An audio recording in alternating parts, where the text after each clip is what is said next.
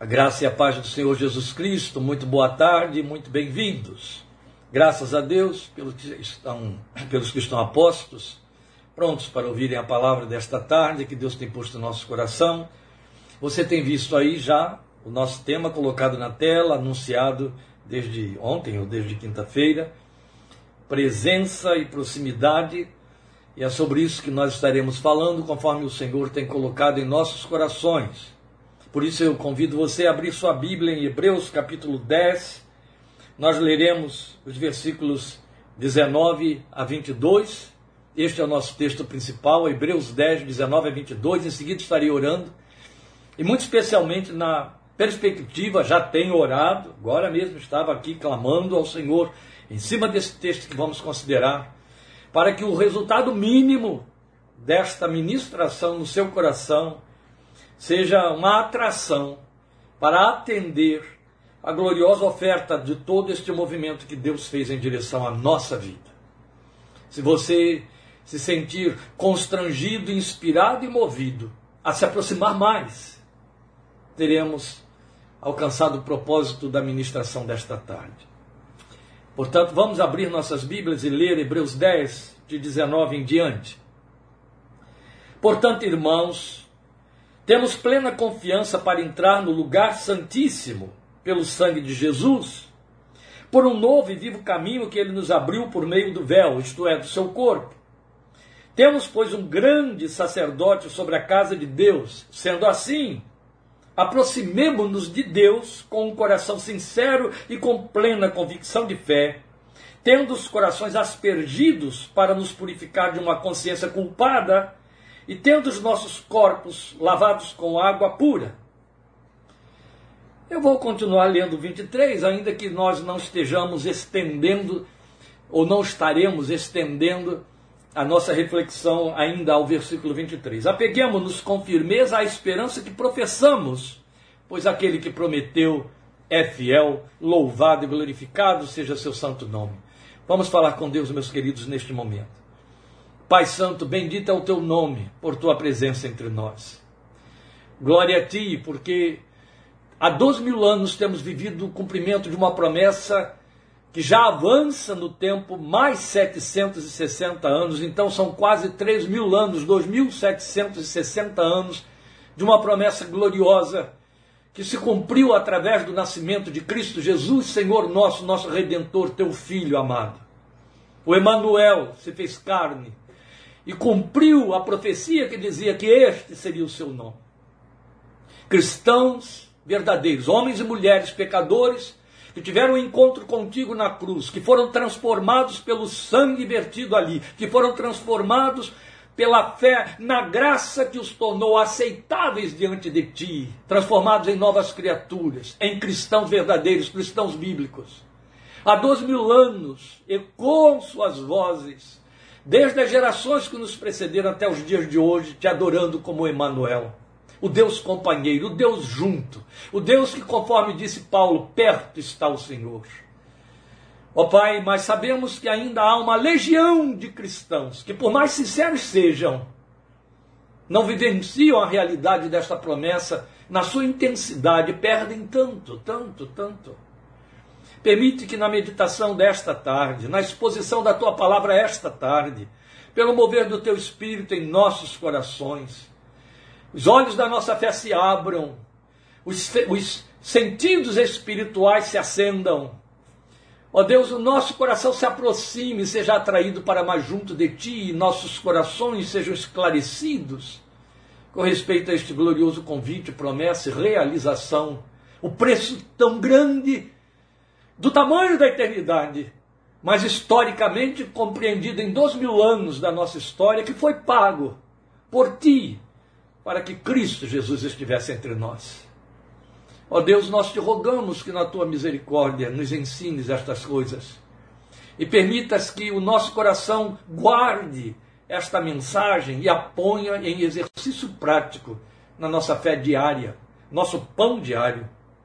Porque sem isto nós temos uma fé superficial e teórica, religiosa, que não leva ninguém a lugar nenhum, que não nos permite viver no nível daquilo que tua promessa diz, que nos fazes caminhar triunfantemente.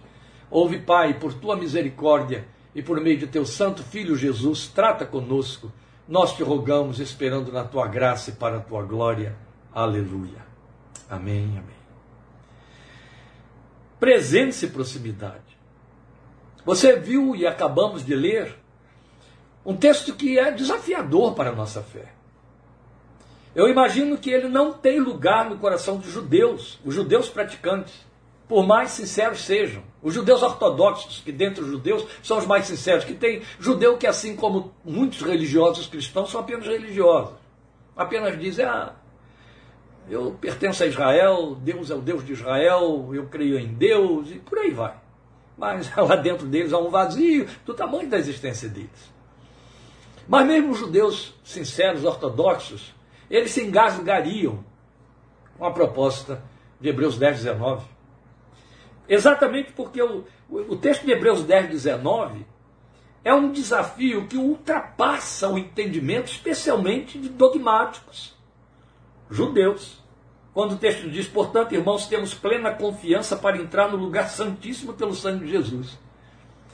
Ora, o texto está nos remontando a um momento espiritual e histórico que se repetia uma vez por ano na história de Israel, no dia chamado Dia da Purificação, Yom Kippur onde somente um homem, devidamente preparado, podia entrar nesse lugar sagrado chamado lugar santíssimo, ou santo dos santos, com sangue de cordeiro na ponta de seus dedos, tremendo, com tanto medo e tão desprovido desta confiança que o autor de Hebreus está chamando de plena confiança para entrar, tão desprovido dela, que segundo a tradição, ele levava uma corda amarrada na sua cintura para o caso de tendo atravessado o espesso véu que separava o lugar santo do lugar santíssimo, lá dentro ao fazer a oferta, fosse achado impuro ou indevido ou despreparado conforme os requisitos da lei de Moisés, seria fulminado.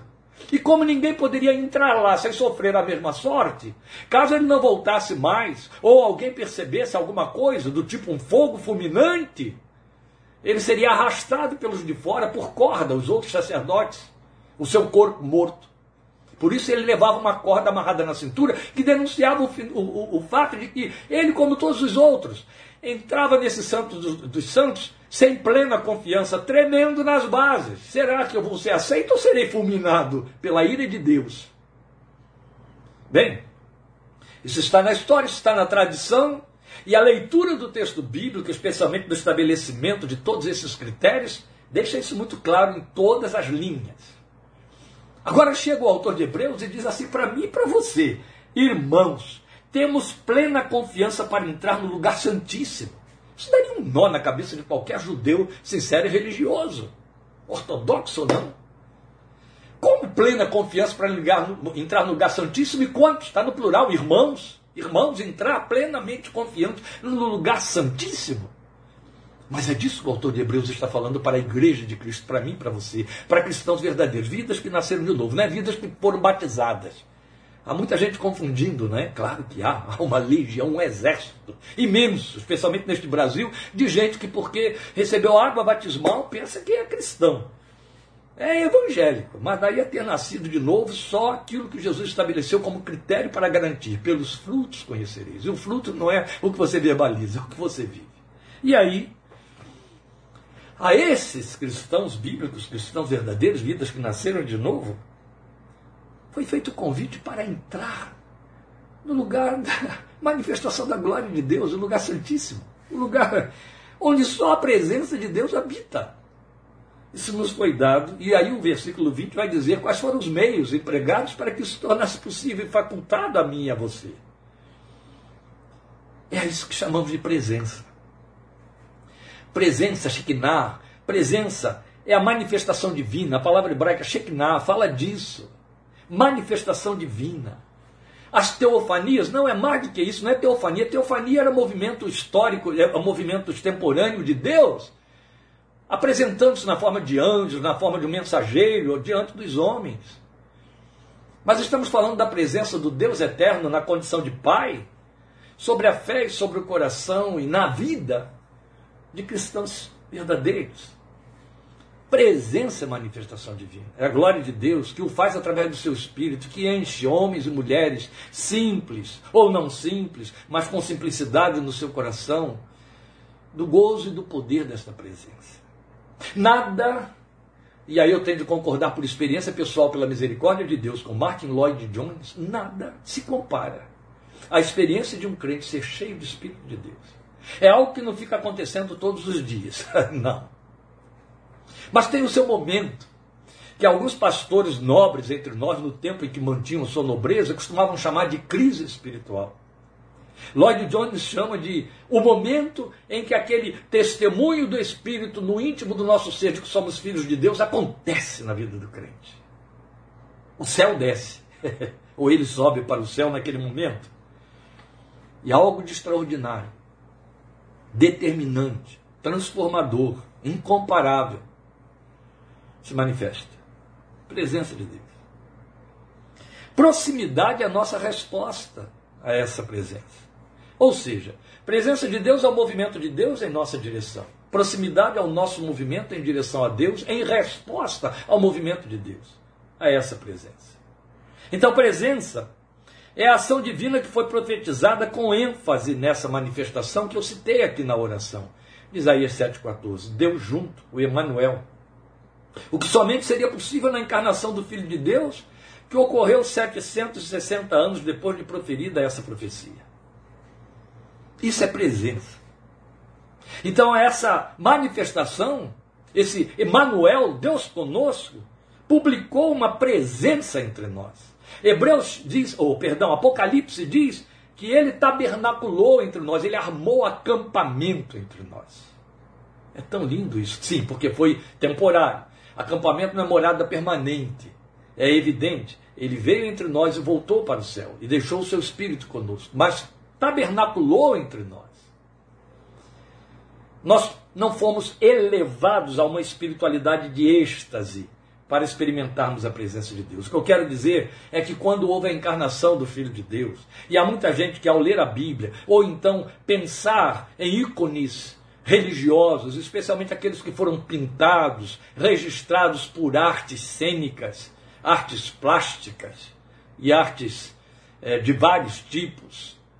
E na literatura, especialmente romanista, impressa, impressa pela igreja é, medieval, é, ficam com a impressão de que quando Jesus encarnou, ele encontrou um mundo tão puro, tão santo, tão apropriado, e por isso ele veio naquele momento. A gente olha para esse passado que a história registra e tem a sensação de que naquela época todas as pessoas eram boazinhas, tinham um halo de luz sobre a cabeça, todas elas. E essa era a razão porque Jesus pôde vir, Jesus veio e manifestou a sua presença naquele momento em, em que o mundo estava santo. E aí, perdemos a consciência com isso, ou nos iludimos e nos confundimos, de que aquele era o mesmo mundo tenebroso de hoje. A verdade é que quando ele manifestou a sua presença encarnando no ventre de Maria, ele veio até nós. As pessoas não eram menos imperfeitas, não eram menos más, nem quase santas. Era o mesmo mundo tenebroso de hoje. A Bíblia diz de forma muito clara que foi Jesus quem disse, saiu da boca do Filho de Deus. Ele não veio chamar os santos, e sim os pecadores ao arrependimento. Ele deixou claro que ele veio como médico não para sãos, mas para enfermos. Se houve algo que requereu, então, uma intervenção divina, daí a Bíblia ter dito nas penas de Paulo, na pena de Paulo, eu insisto em colocar isso no plural, me perdoem, na pena de Paulo, a Bíblia insiste em dizer que, vindo a plenitude dos tempos, Deus enviou o seu filho, oh meus queridos.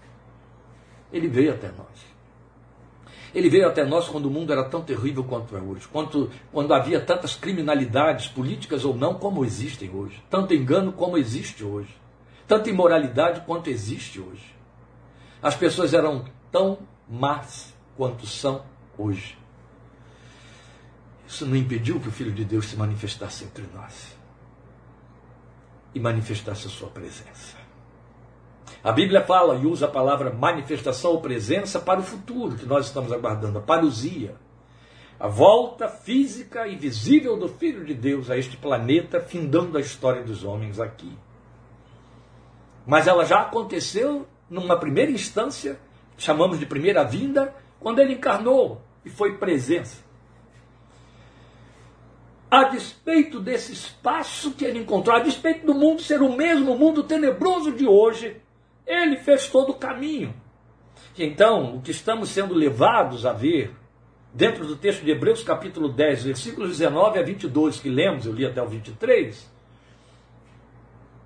é este caminho que ele fez para manifestar a sua presença. Quanto custou a ele? Veja, eu quero pontuar para você alguns momentos em que ele fez esse caminho previamente. Todos nós sabemos que Jesus teve manifestações prévias antes de encarnar. A teologia chama de, das, de teofanias as manifestações do Cristo pré-encarnado, o mensageiro de Jeová, Malakadonai. É assim a palavra que é dita em hebraico para se referir a esse mensageiro que era Jesus pré-encarnado. Começou no Horeb, quando se revelou a Moisés. Ali estava o anjo do Senhor, Malakadonai, falando para Moisés dentro da sarça. Há poucos dias estivemos pensando nisso. Depois foi manifestando-se ainda mais extemporaneamente a outros indivíduos, em particular. Lembram? A Abraão, quer dizer, não antes, não depois, antes. Então também se manifestou, né? para não dizer antes, também se manifestou. A Abraão, a Jacó, a Josué, depois de Josué, de, de Moisés, a Manoá, também depois de Moisés, a Daniel, depois de todos estes. Se manifestou de forma visível. Lembram? Meu nome é maravilhoso. Ele disse para Jacó no Val de Jaboque. Lá estava Jesus, pré-encarnado. Ele se manifestou até a Agar no deserto falava pelo Senhor. A diferença do anjo do Senhor para um mensageiro comum, e esse anjo do Senhor, como sendo Cristo pré-encarnado, é que ele falava como o Senhor, na primeira pessoa. Eu, eu te digo, eu mando, eu faço, e faça isso, faça aquilo. Era ele. Deus enviou o seu anjo, rei Dario, que fechou a boca aos leões. E eles não me fizeram dano algum. Lembram Daniel na cova. É isso. Até que encarnou e se identificou conosco. Que lindo, não é? Fez várias visitas, várias visitas. E ao fazer essas visitas, participou muito de perto da vida humana. Foi até a varanda da tenda de Abraão. Comeu do que lhe foi oferecido. Chegou a solicitar e a dizer, a orientar Manoá como preparar a refeição de que ele se serviria, de que não se serviu, que ele queimou com um fogo que veio do alto. Mas a verdade é que ele teve várias participações. Ele se envolve com eles na guerra, eles se envolvem com eles nas suas angústias pessoais e particulares, nas suas tristezas individuais. É a história de Agar, é a história de, de, de Daniel. E ele se manifesta, como fez a Josué, a favor de todo um povo, mas falando em particular com um homem o general desse povo. Até que então resolveu viver entre nós, tomando forma, a nossa forma, a forma humana, encarnou e se identificou conosco. Ora, você sabe o que isso significou para ele? Deixou as alturas e a glória e entrou em nossos caminhos sombrios e escusos. Em Efésios 4, Paulo diz que ele desceu do alto até as profundezas as trevas, a terra. Ora, nós não estamos apenas falando do fato de que ele veio a um sistema, a um planetinha de um sistema infinito, uma poeira cósmica. Mas estamos falando do fato de que ele deixou glória e luz, a presença do seu Pai. A ponto de depois, você lembra muito bem disso, na oração que chamamos de oração sacerdotal, João 17, ele chega e diz: Pai, dá-me de volta a glória que eu tinha contigo antes que o mundo existisse. antes que o mundo existisse, era a glória. Só a glória. E ele a deixou. É disso que Paulo fala escrevendo a Timóteo, e a gente canta, deixou o esplendor da sua glória, sabendo o destino aqui. Não é isso? A letra do poeta diz isso muito bem. E por fim, tendo descido tanto, ele nos chamou para perto de si. E aí nos abriu espaço de acesso até Ele. Tudo isso faz parte da presença. É o que Hebreus 10 diz. E como foi que ele abriu esse espaço? Daí a razão de ter encarnado. E isso é que é muito significativo. O texto começa dizendo que ele abriu esse espaço de acesso pelo sangue. Pelo sangue de Jesus. O sangue foi o preço para que a porta fosse aberta. O sangue foi o preço para que o véu fosse rasgado. O sangue foi o preço para que você tivesse acesso ao lugar santíssimo sem medo. O simples fato dele ter dado sangue significa que a chave que foi colocada por ele, ele tem a chave que abre o que ninguém pode abrir, está escrito em Apocalipse. Abrisse as portas do céu para que eu e você tivéssemos acesso à presença do Pai. É muito bonito porque ele é o Emanuel, Deus conosco, mas nos ensina a orar a um Pai que está nos céus, o que significa que a porta aberta nos dá acesso ao céu. É bonito, não é? Quando você começa a ler Apocalipse, você vai vendo que capítulo 1, que revela a glória dele, tal como João vê, capítulo 2, que começa a enviar, a, a apresentar a, a, as várias vozes dele falando para a igreja que está na terra, e outro tanto no capítulo 3, então isso compreende os capítulos 2 e 3 de Apocalipse. De repente as vozes cessam, falando com a igreja na terra, e ali está João representante da igreja na terra, ele próprio a igreja na terra, e o capítulo 4 chega para ele e diz: olha para cima, ele olha e vê o céu aberto, um trono no céu, e ouve uma voz que diz: chega para cá. Que lindo, não é? A partir do momento em que o sangue foi dado, a porta foi aberta do interior do céu, o lugar santíssimo. É nesse lugar santíssimo, não lá no tabernáculo, não lá no templo, de Salomão, mas no lugar santíssimo que só os olhos espirituais podem ver, ficamos franqueados para poder entrar pelo sangue. O sangue que nos dá acesso.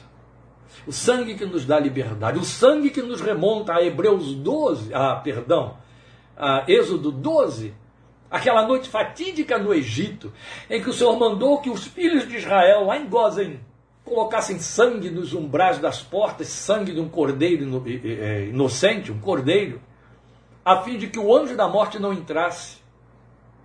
Mas a vida entraria e permaneceria ali dentro. É dessas linguagens que o texto de Hebreus está falando. O sangue foi dado para que você possa sair vivo do outro lado da porta. O sangue de Cristo que nos cobre. Pelo sangue nós temos acesso. Pelo sangue o sangue que perdoa, o sangue que nos torna acessíveis, aceitáveis a Deus no amado. Esse sangue aspergido sobre nós, o texto fala dessa aspersão, é o sangue que Deus vê quando olha para mim e para você, quando nos ouve falar com Ele. É o sangue do seu filho, o preço que foi pago. E este sangue nos acessou a um caminho novo e vivo. A beleza está no, no fato do texto dizer que é um novo e vivo caminho que ele nos abriu por meio do véu, porque é claro, é novo e vivo. O caminho que dava acesso ao lugar santíssimo no tabernáculo ou no templo era um caminho morto, era um caminho sem vida, era um caminho inclusive com risco de morte.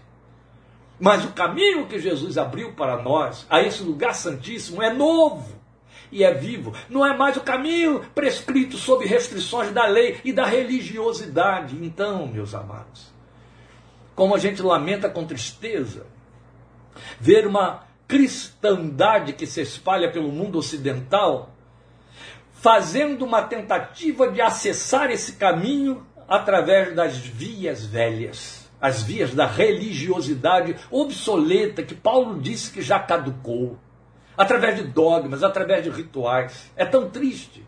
Mas de igual maneira, a semelhança do homem que fazendo confissões pagãs, fazendo uma, uma religiosidade de oferendas, a mesma semelhança deles. Nós encontramos um número imenso de representantes da cristandade, estou pondo entre aspas, se servindo desses rituais e dessas oferendas e de penitências para fazer um caminho velho e morto, sem vida.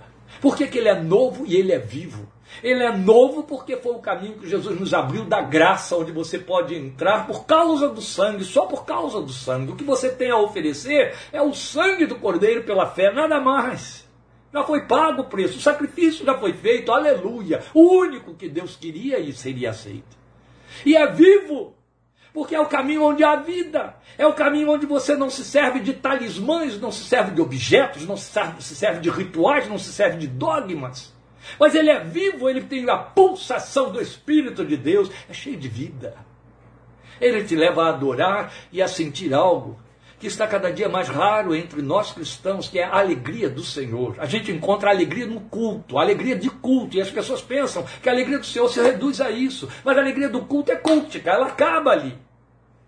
A alegria do Senhor é aquilo que nos enche de poder, e não é um poder momentâneo, não é um poder como uma cartaça psíquica que se faz por causa de um ato religioso, não.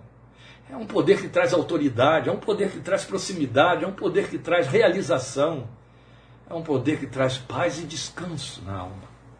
É caminho novo e vivo que foi acessado pelo corpo de Jesus, porque estamos falando da sua encarnação. Porque pelo seu corpo que foi oferecido, pelo seu corpo que foi o ser humano rendido na cruz, ele se colocou como nosso intermediário, ele se colocou como sacrifício vivo e o intercessor. Daí o texto dizer que temos um grande sacerdote. Está escrito aí no versículo 21. Grande sacerdote. O único intermediário posto entre os homens e Deus. Ora, nós evangélicos sabemos e confessamos isto mil, muitas vezes. Mas por que que às vezes, não é, meus amados, nos permitimos regredir tanto? E elegemos pastores como sacerdotes, pastores, missionários, missionários, como intermediários entre nós e Deus. Lamentavelmente, e há ainda quem cultive isso, ainda quem alimente isso no coração dos crentes, porque isso traduz alguma coisa de poder espiritual, maldito poder espiritual, porque é falso, é carnal. Alimenta no crente essa subserviência de fé, levando-o a pensar que ele, ou aquele que ele elege como seu titular, seu redentivo, o intermediário, porque está mais próximo de Deus, porque tem título, porque alguém pôs a mão sobre ele, então porque ele é pastor, porque ela é pastora, porque ele é um missionário, ele está mais próximo de Deus. Ore por mim, pastor, porque ah, o pastor é um homem de Deus, a oração dele vai ser ouvida. Oh, que coisa dramática, lastimável e enganosa. É tão dramático isso. Mas encontramos fileiras e fileiras e fileiras de cristãos que estão reduzidos a essa intermediação. Eles oram ao Senhor, sim. Mas eles entendem que há alguém mais perto do que eles. E aí substituem aqueles santos do, do panteão romanista por homens e mulheres encarnados, que eles entendem que serão ouvidos melhor e primeiro. É tão triste. O triste não é a, a, a, a ignorância no coração desses pobres irmãos. Mas o triste é a malignidade no coração de quem permite isso acontecer sem esclarecer, sem dar um choque de realidade nessas pobres vidas. Nós temos um grande sacerdote sobre a casa de Deus. Ele é a porta, ele é o, o agente, é o intermediário. Pouca gente para para pensar no fato de que a gloriosa promessa diz que Jesus intercede por nós. Aqui mesmo em Hebreus você encontra isso ditado para nós, e Romanos capítulo 8, outro tanto, declara textualmente que Jesus intercede por nós, tal como o Espírito Santo, o Senhor Jesus intercede por nós. Ultrapassa o nosso entendimento, é claro. Mas é algo que me lembra muito de perto o que o próprio texto de Hebreus cita, trazendo lá de dentro da profecia de Isaías e colocando nas bo na boca de Jesus e, e, e outro tanto Paulo em Coríntios. O Senhor vai chegar diante, ou chega diante do trono da graça e diz: Eis aqui a mim, e aos filhos que Deus me deu. Isso tem reproduções pessoais, particularizadas, amados. Eu não tenho dificuldade alguma em acreditar que o Filho de Deus se chegue diante do Pai e diga: Eis aqui a mim, e a Kleber que tu me deste, e a Maria que tu me deste, e a Antônia que tu me deste, e a Luiz que tu me deste, eis aqui a mim e ele. Sabe, naquela mesma toada da mensagem simbólica da carta de Paulo a Filemão, em que ele diz: Rogo-te por meu filho Onésimo. Lá está Jesus fazendo a mesma coisa diante do Pai. Rogo-te por ele, rogo-te por ela. É maravilhoso isso. É difícil para o nosso entendimento, mas a gente tem que aceitar pela fé, não tem que entender. O dia que você entender, você vira Deus. Não tem isso, não existe isso. Mas aqui está escrito que lá temos o sumo sacerdote, não é só O texto vai nos dizer, lá no capítulo 4 de Hebreus, que esse sumo sacerdote está tão aparentado conosco, tão identificado conosco, que sabe o que é padecer, porque conhece nossas dores. Foi tentado nas tentações que nós sofremos. E aí ele sabe o que é isso? O que significa isso? Conhece as dores antes que as expressemos consegue entendê-las sem que as nossas palavras sejam suficientes para traduzir, e nem precisam. É de tal ordem que Hebreus, que Romanos capítulo 8 diz que o Espírito geme e Deus ouve o gemido do Espírito, aleluia. Acho que há certas coisas que o Espírito de Deus nem verbaliza, ele geme. Sabe? Eu lembro dessa experiência na minha infância doentia, quando meu pai, dentro do seu paganismo, pobre homem, fazia as suas intercessões a meu favor, vendo o filho agonizando. Não foi uma nem duas vezes que eu ouvi gemer diante dos seus altares a favor do filho. Eu lembro de um dia ouvir meu pai rezando e na sua reza dizer: Deixa ele viver e me leva no lugar dele. Eu não estou fazendo comparações. Eu só estou dizendo a você que isso abre o meu entendimento para perceber o que significa aquela intercessão de Paulo por Onésimo diante de Filemão. Recebe-o como a mim mesmo. Porque é isso que o Filho de Deus, como sacerdote da minha fé e da sua fé, está dizendo diante do Pai. Recebe-o através de mim. Eu já paguei o preço. Eu sou o próprio sacrifício do sacerdote. Eu sou a oferta no teu altar. Eu sou o bom cheiro do sacrifício dele, do sacrifício dela. Aleluia.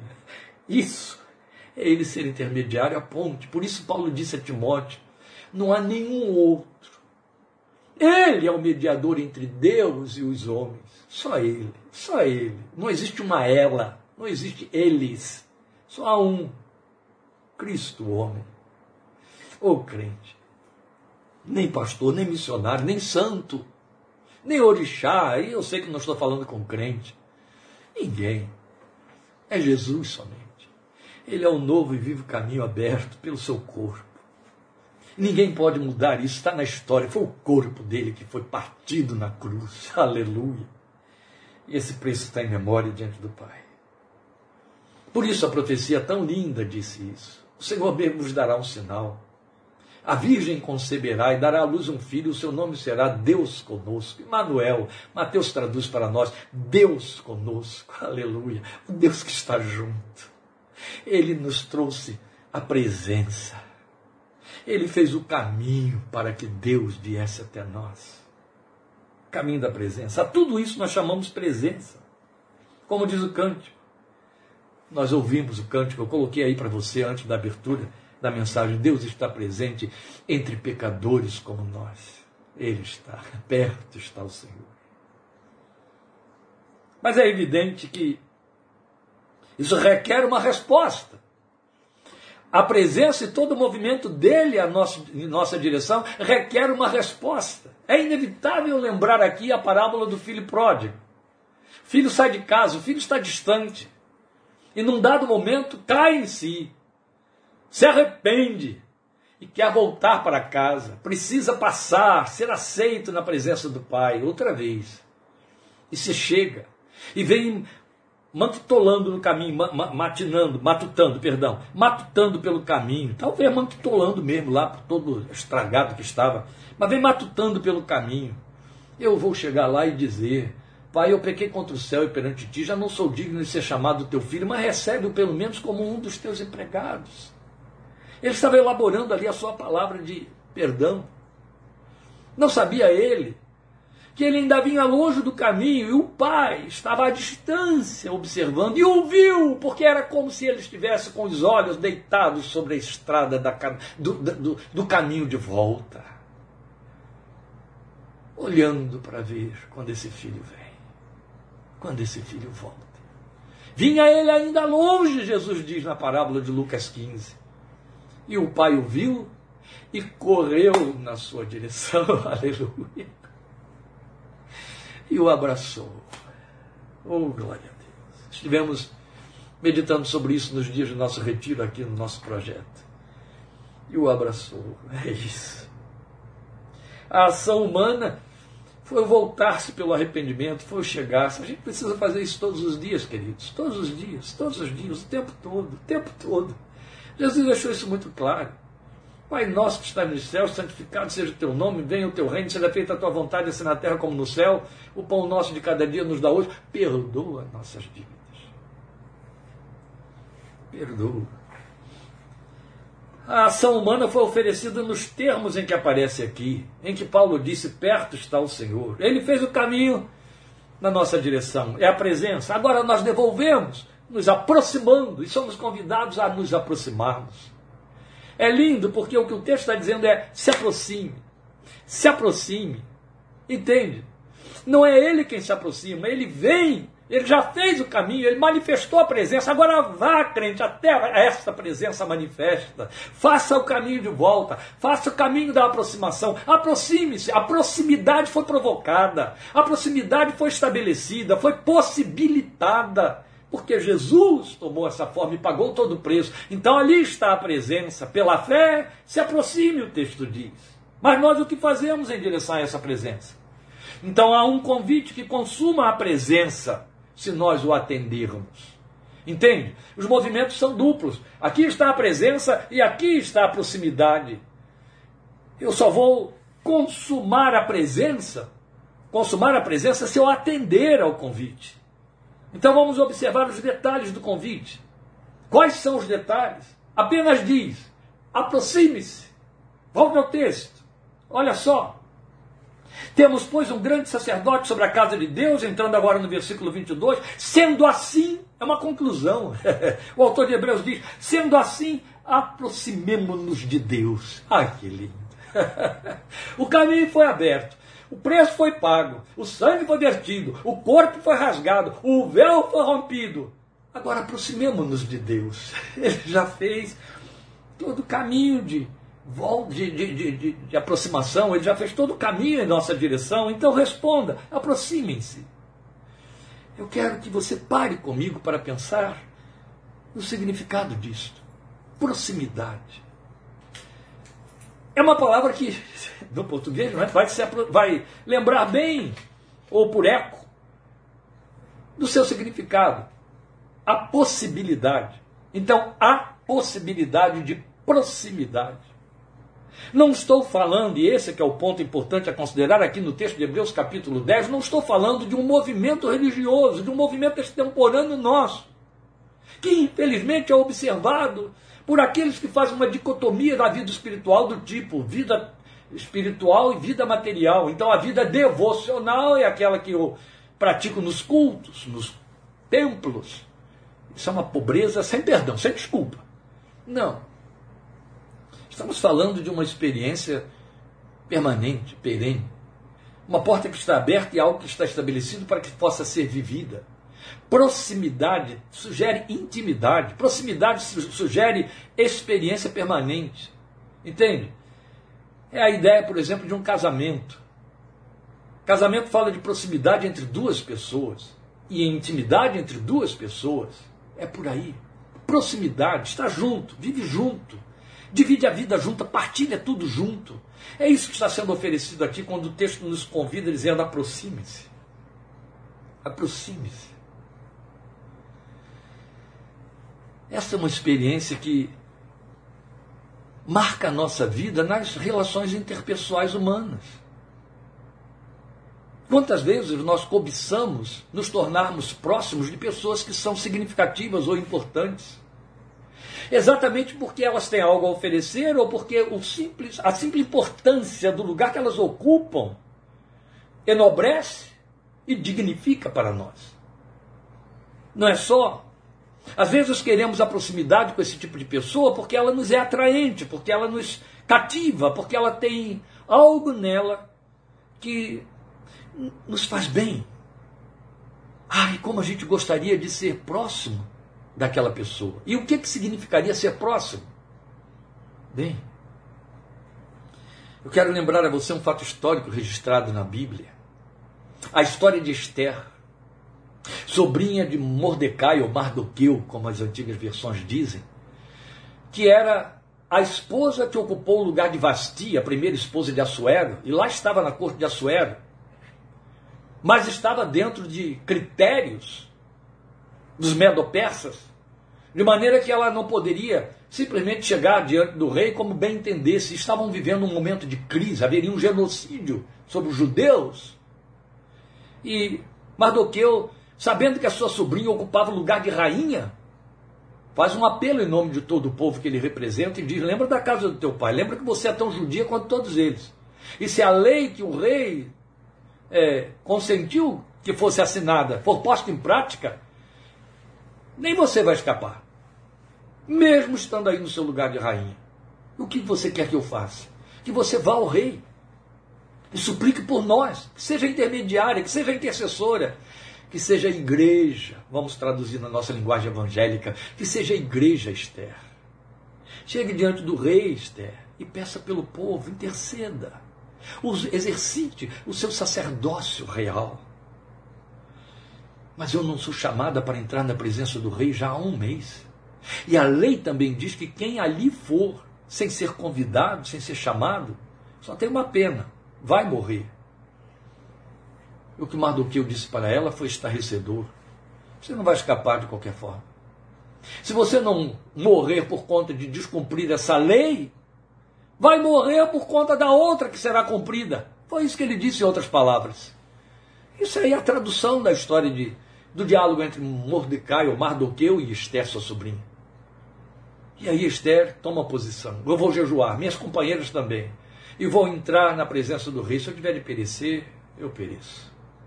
E aí temos aquele momento magnífico, poderia ser fatídico, mas é cheio de graça. É representação simbólica da graça, da aproximação da igreja, conforme o convite de Hebreus 10, entre Esther e Assuero. Esther chega diante do rei é uma ousadia, ela entra confiantemente. A sua versão diz confiadamente, como Hebreus capítulo 4 também diz. Ela chega confiadamente, ousadamente, diante do rei. E o rei se levanta do trono e diz para ela: O que tens, rainha Esther? Mas antes dele dizer: O que tens, rainha Esther? Ele estende o seu cetro para ela e ela toca no cetro. O que ele está dizendo é: você tem direito a parte dessa autoridade. E o símbolo da autoridade dele era aquele cetro que ele estende para a rainha. E ela toca, como se dissesse: Eu tomo posse dessa autoridade. E é em nome dessa autoridade que eu chego diante de ti para suplicar pelo meu povo. Até metade do reino te será dado, ó Esther. Essa história linda, histórica, registrada para nós, que alguns tomam como fábula. Ela representa o que eu e você somos diante do nosso Rei que está no trono. Pai nosso que estás nos céus, santificado é o teu reino, é o teu nome, venha o teu reino, ele está no trono. Apocalipse 4 que eu citei aqui, João olha e vê o céu aberto e um trono e um que está sentado no trono. Mas aleluia! Porque o caminho está aberto. Quando você se achega, o trono da graça se abre, o cetro da autoridade se inclina sobre você e você pode tocar nele e pedir até metade do reino. Glória a Deus. Mas tem que ir lá, entende? Tem que chegar com essa confiança e essa ousadia. Tem que chegar. Fazer a proximidade, aproximar. O grande rei, o Senhor de toda a terra, seu Deus que é seu Pai. O que ele está dizendo é: aproxime-se de mim. Chegue perto. Vem junto. Eu já fiz todo o caminho. Vem. Vem. Apenas ele diz isso, aproxime-se. Em Apocalipse o Espírito diz: venha. Jesus disse: venham a mim, todos vocês. Os profetas clamaram: cheguem-se a ele, ele se chegará a vocês. Aleluia. E é por isso que, para encerrar, eu levo você a Hebreus 4,16, meus queridos. Um dos textos mais eloquentes e tocantes para a minha fé. Cheio de apelo também, tal como Hebreus 10, Hebreus 4, 16. Assim, lembram lá? Por conta disso, assim sendo, aqui é assim, aproximemo-nos do trono da graça. Assim por quê? Porque o texto já tinha dito: temos um sumo sacerdote que pode compadecer-se das nossas fraquezas, eu estou lendo no aspecto positivo, pode compadecer-se das nossas fraquezas. Temos alguém que, como nós, passou por todo tipo de tentação, porém sem pecado, assim. Porque ele está identificado com você nas suas fraquezas, por mais miseráveis que elas sejam, ele sabe o que, que elas significam e quanto elas são motivo para você se chegar a ele. Assim, aproximemo-nos do trono da graça com toda a confiança, confiadamente, aleluia. Para quê? A fim de recebermos misericórdia a fim de descobrirmos que ele vai dobrar o cetro, ele vai miserabilizar o coração dele, ele vai descer o coração dele ao nível do meu e do seu. Misericórdia quer dizer isso, aleluia. E encontrarmos graça, aceitação, até metade do reino, que nos ajude no momento da necessidade. Isso é lindo demais. Oh, meus amados. Como é que se faz isso? Hebreus 11, 6. Olha como estamos em Hebreus hoje, né? Graças a Deus. Hebreus 11, 6 diz assim para mim e para você: sem fé é impossível agradar a Deus.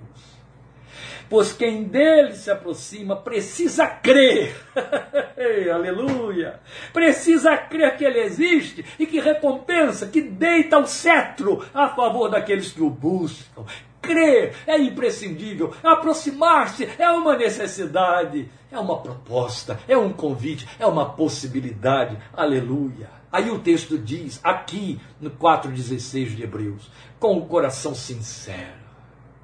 Chegue lá com o coração sem desfaçatez, sem usar daquelas palavras que ficam tentando encobrir a verdade. Isso a gente faz entre os seres humanos e já está errado. Mas diante de Deus, ele, antes de ouvir a sua voz pela boca, ele a ouve no seu coração. Ele conhece, ele sabe a linguagem do coração que você não conhece, a Bíblia diz que não. Então o texto diz com o coração sincero, com confiança, a confiança que a fé permite. Qual é a confiança e a certeza de que posso chegar? Porque ele já fez todo o caminho, porque é ele quem quer.